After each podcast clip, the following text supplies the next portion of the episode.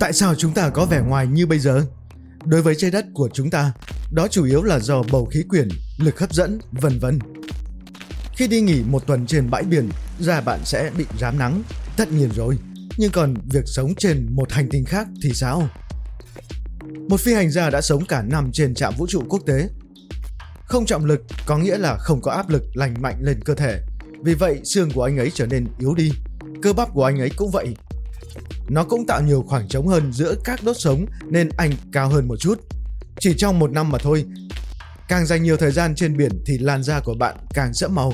Vậy thì điều gì sẽ xảy ra nếu chúng ta chuyển đến sao hỏa? Thay đổi lớn đầu tiên bạn có thể nhận thấy sau vài trăm năm là bộ xương mới toanh của bạn. Trọng lực trên sao hỏa thấp hơn nhiều so với trên trái đất, do đó cơ và xương của bạn có thể sẽ co lại, không tốt cho việc tồn tại trên một hành tinh mới. Trọng lực sẽ khiến chúng ta cảm thấy trọng lượng của mình khác đi. Nếu bạn nặng 75 kg trên trái đất, bạn sẽ cảm thấy như mình chỉ nặng khoảng 25 kg trên sao hỏa. Bạn cần ăn nhiều hơn để khỏe và to lớn hơn nhằm bù đắp cho trọng lực yếu của sao hỏa. Tuyệt! Đã đến lúc một số xương, cơ quan, cơ bắp, vân vân phát triển to hơn và khỏe hơn rồi. Có một sự thay đổi đáng kể nữa. Cơ quan lớn nhất của bạn, lan da.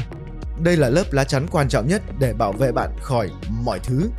Mầm bệnh, gió, tia cực tím, vẻ bề ngoài hết sức rùng rợn và nhiều thứ khác nữa. Như vậy đấy.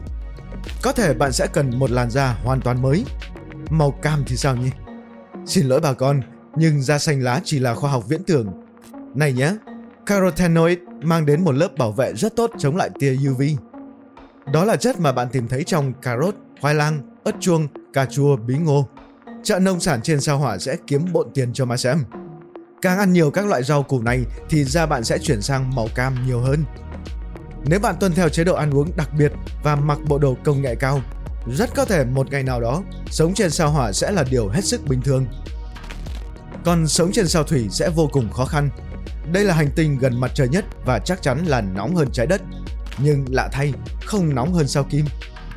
Ban ngày trời rất nóng, khoảng 426 độ C, nhưng vào ban đêm nhiệt độ giảm xuống còn âm 180 độ C.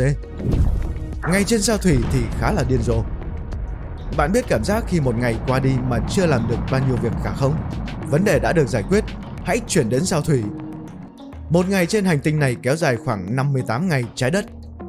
Theo như tôi đoán, điều này nghĩa là bạn sẽ có nhiều thời gian để chuẩn bị đi ngủ, nhưng chắc bạn sẽ thấy chán lắm đấy. Một giải pháp tuyệt vời.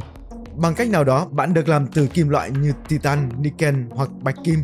Các chất này có thể đối phó với điều kiện khắc nghiệt. Cuộc sống trên sao kim sẽ tồi tệ hơn nhiều so với trên sao thủy hoặc sao hỏa. Áp suất có thể làm vấn đề nhỏ, có thể bạn sẽ bị một cơn đau đầu không bao giờ dứt. Đứng trên sao kim giống như ở sâu 900 mét dưới mặt nước. Ồ, oh, và thứ mà chúng ta cần ở mọi khoảnh khắc trong ngày, sô-cô-la. À không, không khí chứ. Không có nhiều không khí trôi nổi trên sao kim đâu. Carbon dioxide thì ở khắp mọi nơi và bề mặt hành tinh thì khô ran. Điều này có nghĩa là trời sẽ nóng, nóng lên đến 465 độ C. Có một số loài trên trái đất có thể sống sót ở điểm sôi của nước và nếu bằng một cách nào đó chúng bị đột biến thì chúng sẽ sống sót qua sức nóng kinh khủng của sao kim. Cho đến nay, 130 độ C là kỷ lục do một loài sinh vật lập nên. Vì vậy, hãy chuẩn bị cho một cuộc biến đổi hoành tráng của cơ thể. Muốn sống trên sao kim ư? Có lẽ bạn sẽ phải biến thành một vi sinh vật nhỏ bé để tồn tại. May mắn thay, bầu khí quyển sao kim có phosphin. Khí này không tốt cho con người, nhưng vi sinh vật lại rất thích nó. Nhưng vì bạn vẫn chưa phải là vi sinh vật nên bạn cần phải đeo thiết bị đặc biệt để kiểm soát áp suất và nạp không khí cho bản thân. Trông nó không được đẹp cho lắm.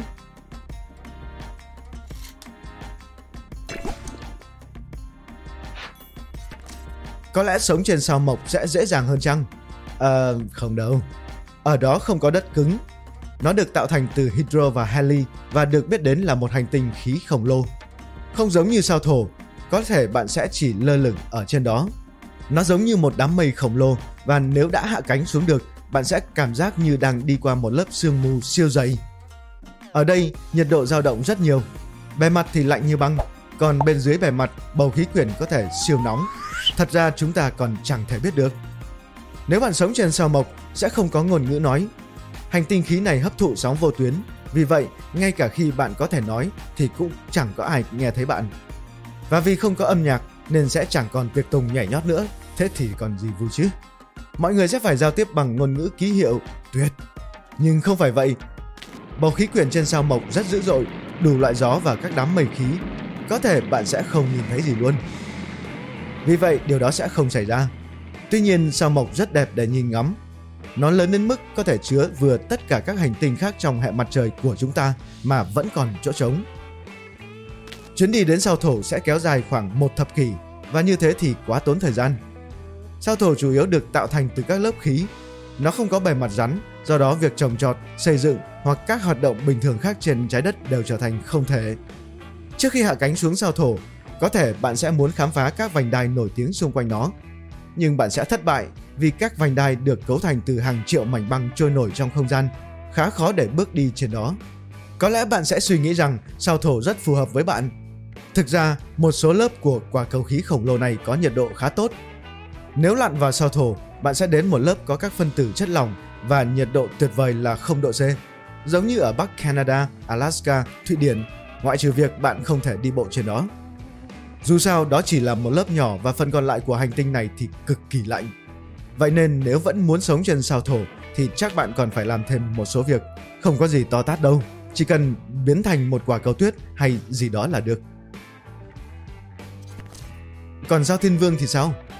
Thời gian trên sao thiên vương khá kỳ lạ, vì vậy nếu đang tìm kiếm một địa điểm tuyệt vời cho kỳ nghỉ thì hãy chọn hành tinh này. Một kỳ nghỉ 2 tuần trên trái đất sẽ kéo dài 3 năm trên sao thiên vương. Nó thậm chí có biển nếu bạn thích đi nghỉ ở bãi biển. Vấn đề duy nhất là nó được tạo thành từ ammoniac, thứ có mùi khai mà người ta thường dùng để tẩy rửa ấy. Nhưng hãy coi chừng nơi bạn hạ cánh. Nếu đến sai địa điểm, bạn sẽ phải sống cả năm mà không có mặt trời.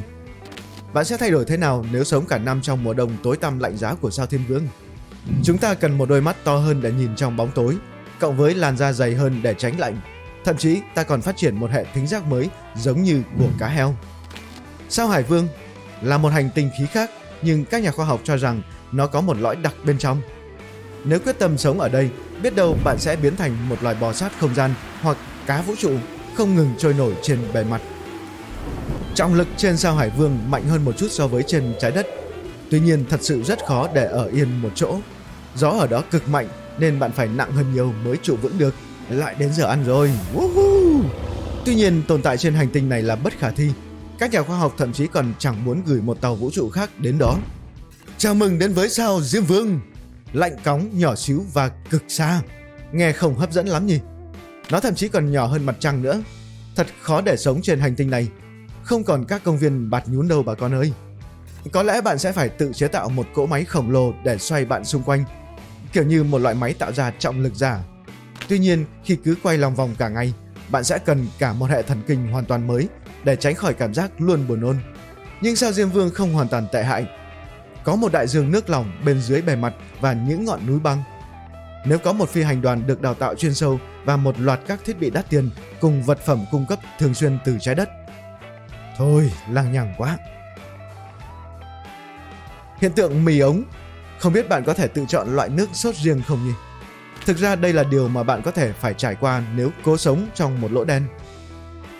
Đó là quá trình ép các vật thể giống như bạn thành những giải vũ trụ dài và mỏng. Tin vui là bạn sẽ cao hơn nhiều. Tin xấu, bạn sẽ mỏng hơn một sợi tóc của con người.